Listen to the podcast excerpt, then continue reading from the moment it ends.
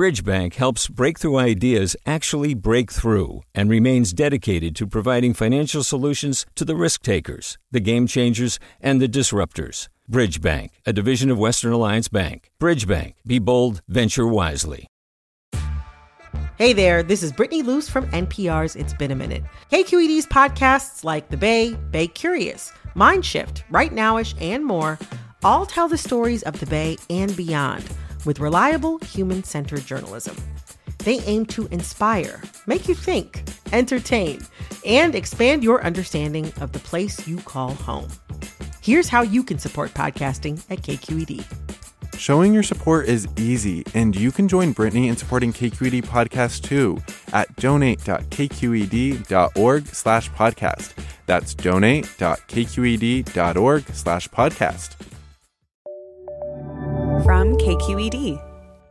I'm Alexis Madrigal. Welcome back to Forum. If you've ever seen the glories of OG's roller skating in Golden Gate Park, checked out a lowrider show in San Jose, witnessed the bike clubs rolling through the streets of the East Bay, or played in a wheelchair sports league, you know that our wheeled vehicles mean a lot more to people than simply a way to get from A to B.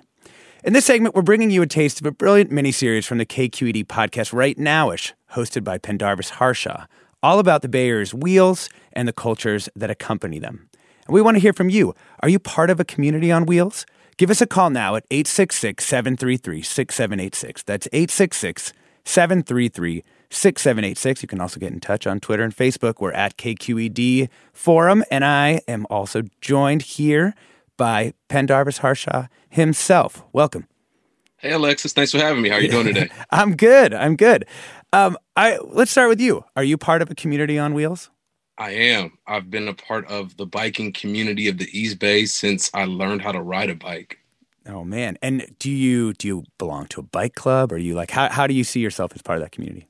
Not official bike club or anything like that. You know, it was always one of those things where you leave the house, you hop on the bike, and you see who you see, and you end up riding with them. Yeah, um, yeah, that's pretty much how it is. So for this uh, series, what what's the concept of this wheel series? You, you nailed it on the intro, like how wheels are intertwined with community and culture. And man, I got to tell you, myself and uh, producer Marisol Medina Cadena, we've just been like absorbed in wheels in California. Like I can't stop seeing them; they're everywhere. Um, and so we decided to look at a couple of different uh, locations and types of wheels and so we've gone, as you said, from from lowriders in the South Bay to uh, WCMX up in the North Bay, um, and then looking at roller skaters in the Golden Gate Park. Just a little bit of everything, man. It's been fun. Yeah. I wanna I wanna hear people to hear what this all sounds like. So uh, we're gonna play a little cut. Let's meet your first guest uh, in the podcast, Richard Humphrey. Roller skating outdoors exploded we all were into like the splits because the splits was like back then was like the hottest move on roller skates. If you could do the splits, you bad. For me, it was perfect because in high school, college, I was a hurdler. You know, so I ran hurdles. That was my thing. Um, so that particular move right there was straight up my alley. I mean, I could I could go all the way down, put my chin literally on my knee, and come back up in like two two moves down come back up, and rolling all at the same time. That became like our signature pose. Every time we ended a dance, a performance, whatever, it was sort of like, thank you, you know. So that move has just been become iconic, I guess. I mean, Penn, when I was listening to this uh, podcast, I love this dude. Tell me, tell me a little bit more about his story. Richard Humphrey. Oh man, he is he's twice my age and he's still able to do the splits. Like just start there, right? And then uh, what's left out of that clip is uh, he talks about how spandex changed the game for him. So he's on these quad skates, and once he gets the spandex, he's like, "Oh, watch me do the splits now." Um, but yeah, he's he's one of those kind of stories that is just golden. Um, skated in Golden Gate Park for over a decade uh, in the late '70s, early '80s, um, and then appeared just on multiple platforms, TV shows, films, um, had his own line of skates, his own skating wheel. Um, and now he teaches roller skating in, in the East Bay. Um, and I'm sure a lot of people have noticed like roller skating has picked up over the past year um, as a hobby of many people, and I'm sure you can attribute that to the TikTok phenomenon. And so Richard's whole thing is like, yes, get on skates, and also recognize these moves have um, names and history and uh, a culture tied to them. Well, even within the culture, there's all these interesting differences. You know, my my neighbor on the block, he's been skating in Oakland since the '70s, and I was asking him about the Golden Rollers in Golden Gate Park, and he actually he told me that there's you know there there were the dudes who went outside, and then there were the people who were like really all about like the rinks and being indoors. Yeah, yeah. Richard, um, he talks about that. He talks a little bit about um, access and how you know as an African American man in the when he first started skating, he didn't always have access to rinks. Mm-hmm. Um, and one of the things that changed the game is technology, and that's actually a thread that we saw throughout the series. How technology also influenced community culture and wheels. Um, he talks about the evolution of uh, a certain the wheels type of wheel themselves, right? Yeah, yeah, exactly. Yeah, the physical wheels. Yeah, and um, once he got those new wheels in the late seventies, he was like, "Man, we're outside," you know. and then you know, boom boxes and then now Bluetooth. He's like, man, we can, as long as we got a smooth surface, we can be outside. Yeah, we actually, I think we have a cut about him talking about um, some of the discrimination and access issues that uh, that black roller skaters faced here in the Bay. If you look at the history of roller skating, we were excluded.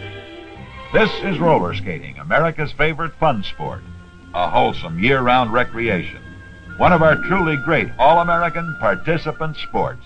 When we finally were included, they gave us one night, one night of skating, which has pretty much been happening for the last whew, 40, 50 years almost, even to this day. A lot of rinks throughout the country have one night.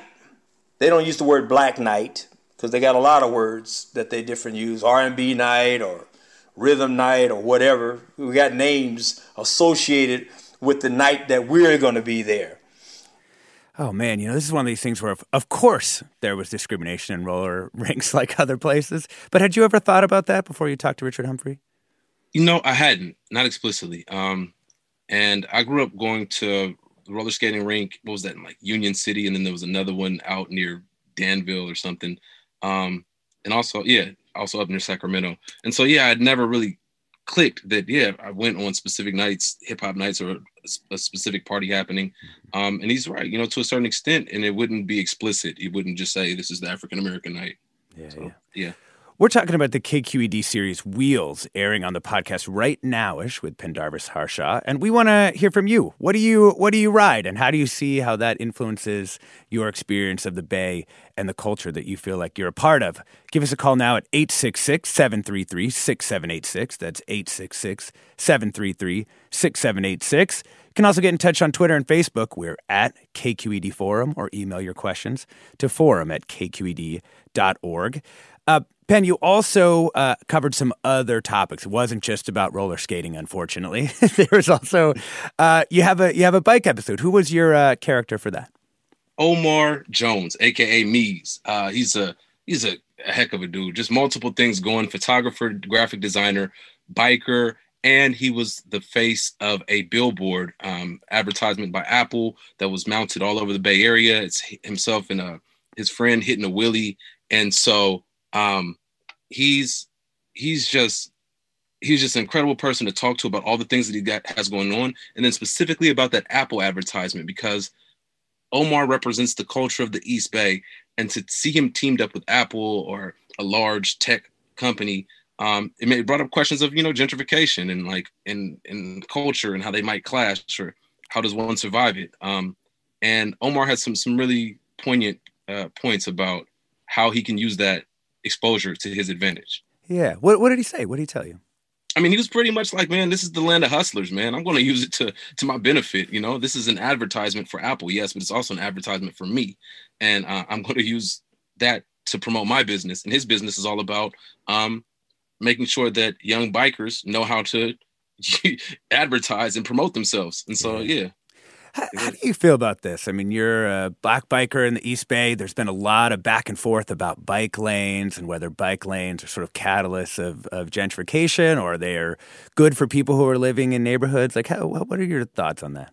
Yeah, it's one of those things. It's fire. You know, it's both good and bad. Um, and yeah, I, I, definitely asked Omar about it, and you know, he said a similar kind of thing where he could see um, how that can be the catalyst to a changed neighborhood. You know, you see the freshly paved bike lanes. It's like, hey, who's that made for? That's always the question. Mm-hmm. Um, and there are people who bike who are from the neighborhood who those bike lanes benefit.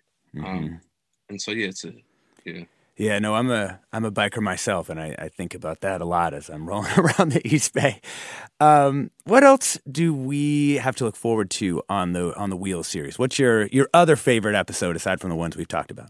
Oh man, they're all my favorite. They're all very unique. Um, and last week's was about Marsha Howard, who's a, a skateboarder uh, out of San Francisco, uh, was a model, was a, a writer uh, working with Thrasher, and now is a teacher. And she uses films of her falling and getting back up on her skateboard to teach elementary school students about perseverance, um, which I think is awesome.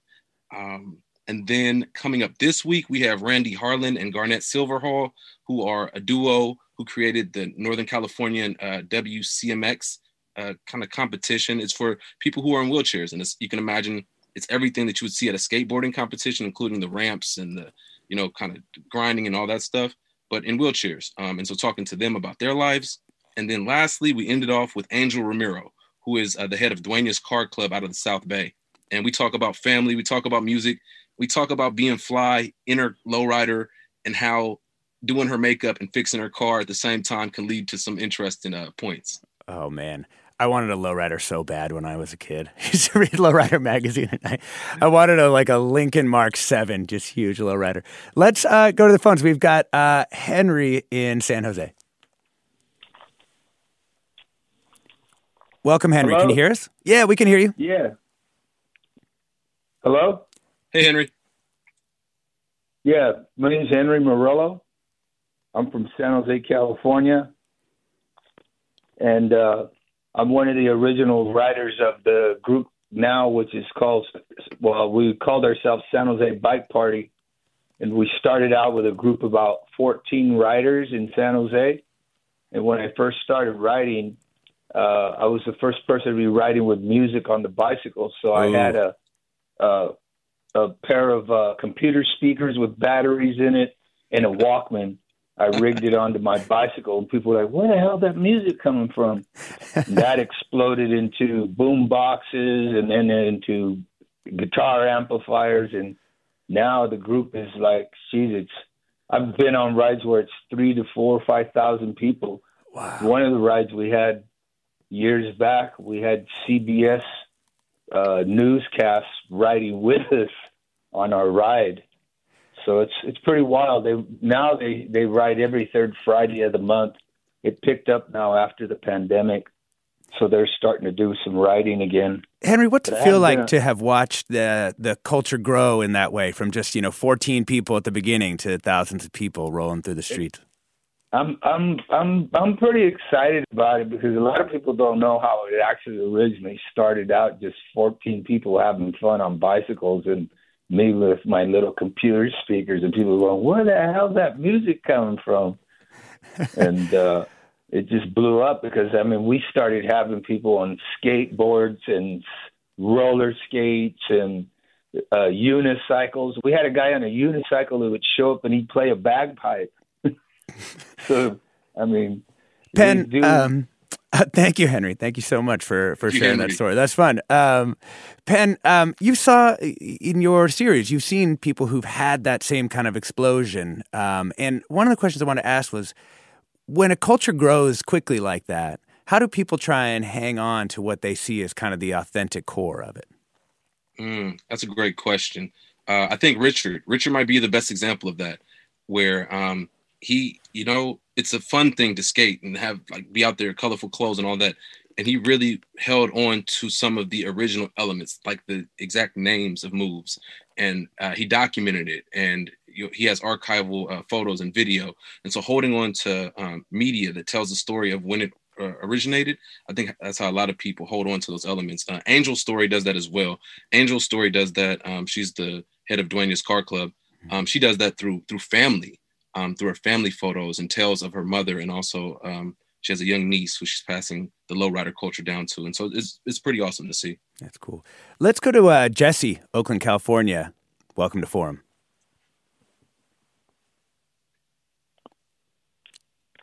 Jesse, go ahead.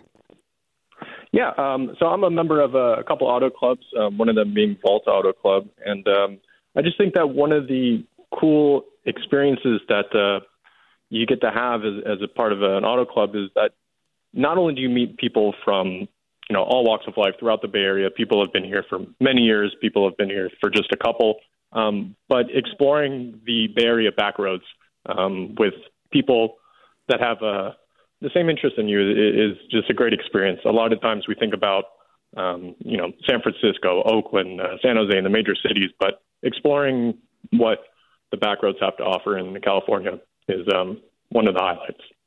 Oh, I agree tenfold. Like when I say I got absorbed in tires, like I literally drove. I drove past. There's a pile of tires near Lodi, like off the five, and I went and I was like, I need to take a picture of it, you know, because it's just it's amazing to see how tires in California as a whole um, are just so intertwined, like to the origins of this state. And I went to the Railroad Museum recently, and just seeing like how it has played a part in the development of really this country, but really this this state in particular. Um, and so yeah, you got to go to the back roads to see the farms and see the yeah the construction sites and yeah. So good point. Thank you for bringing that up. I also love you. You've been making the show on wheels. You see a pile of tires and you're like, oh man, this is it. This is Yeah. this is for whole- me. The Holy Grail. Yeah, exactly. Um, Jesse, what uh, what do you drive? What kind of car do you drive? Uh, I have a couple, but I mostly drive a 2003 Porsche 911. Oh, right, right. And is there um, do, are you part of then a Porsche club or is it just like a fast car club? No, you know, the, um, so I am a part of the um, Porsche Club of America, uh, which has chapters all over the United States. But um, you know, particularly with with Vault, it's it's cars that are from. I mean, you get the whole spectrum. You get cars from the 30s up until brand new Ferraris. Um, some of them are old Civics. It's it's really just people who love their cars and just want to be around people that are like minded. Yeah. Penn, it's it's interesting because I think thank you for that, Jesse. Um, it's Yeah. interesting to think about the way that um, all, all of these kind of subcultures also seem to have even subcultures within the subcultures. Um, what was one of the surprising ones that that you found of where you were just sort of like, wow, I just didn't know that there were that many people who were into this particular niche. Jesse's point about, or no, sorry, it was the earlier point. I believe Henry mentioned the unicyclist. Um, I ended up uh, having messages back and forth with somebody who's a unicycle riding mountain climber. Um, we didn't get the interview done, but just to know that that person exists, it's like what for real? Mount Diablo on one wheel? Okay. Um, Yeah, right. Yeah, exactly. That, that takes some courage. takes takes some leg strength like of everything else but yeah seeing that um i think marsha howard's story is really uh, a unique perspective on skateboarding in san francisco from a, a woman's perspective. Um Yeah, I think of skateboarding as being kind of a bro culture. yeah yeah fully. And marsha she she lays it out and not only like bro culture but she was also like modeling. And so she really caught it you know and, and once she caught it she was like no i'm through with it. And she decided to navigate it and and find a group of women to skate with. And she talks about now she just like pretty much just skates with women If there's one thing you want people to take away from your wheel series, what would it be, Penn? oh man. Just pay attention to the wheels. You know they're all around you and they really have changed our lives. You know and like i was at pier 39 over the weekend and i saw the maintenance folks like using uh trash cans with wheels. And i was like if they didn't have the wheels their jobs would be so much harder. Um so yeah it's just one of those things to just look at and uh see how it impacts your life. And uh yeah it's eye-opening Yeah. um, and lastly, before I go, I want to say, um, if you're listening out there, share a photo of yourself in some wheels. Like it's one thing to talk about; it's another thing to see wheels. You know, like people have so much fun on wheels. That's Send right. me a picture of your wheels if you're on in a car, like whatever whatever you're doing, and tag it right now. You can put it on Twitter or Instagram, um, and tag right nowish. And uh, I'd love to see it. Just really for, for kicks. You know, I, I love seeing people smile on wheels. Oh, thank you so much, Ben. We've been talking about communities of wheels with Pendarvis Harshaw. You can catch his new series on KQED's Right Nowish podcast. You've been listening to Forum. I'm Alexis Madrigal. Stay tuned for another hour of Forum ahead with Mina Kim.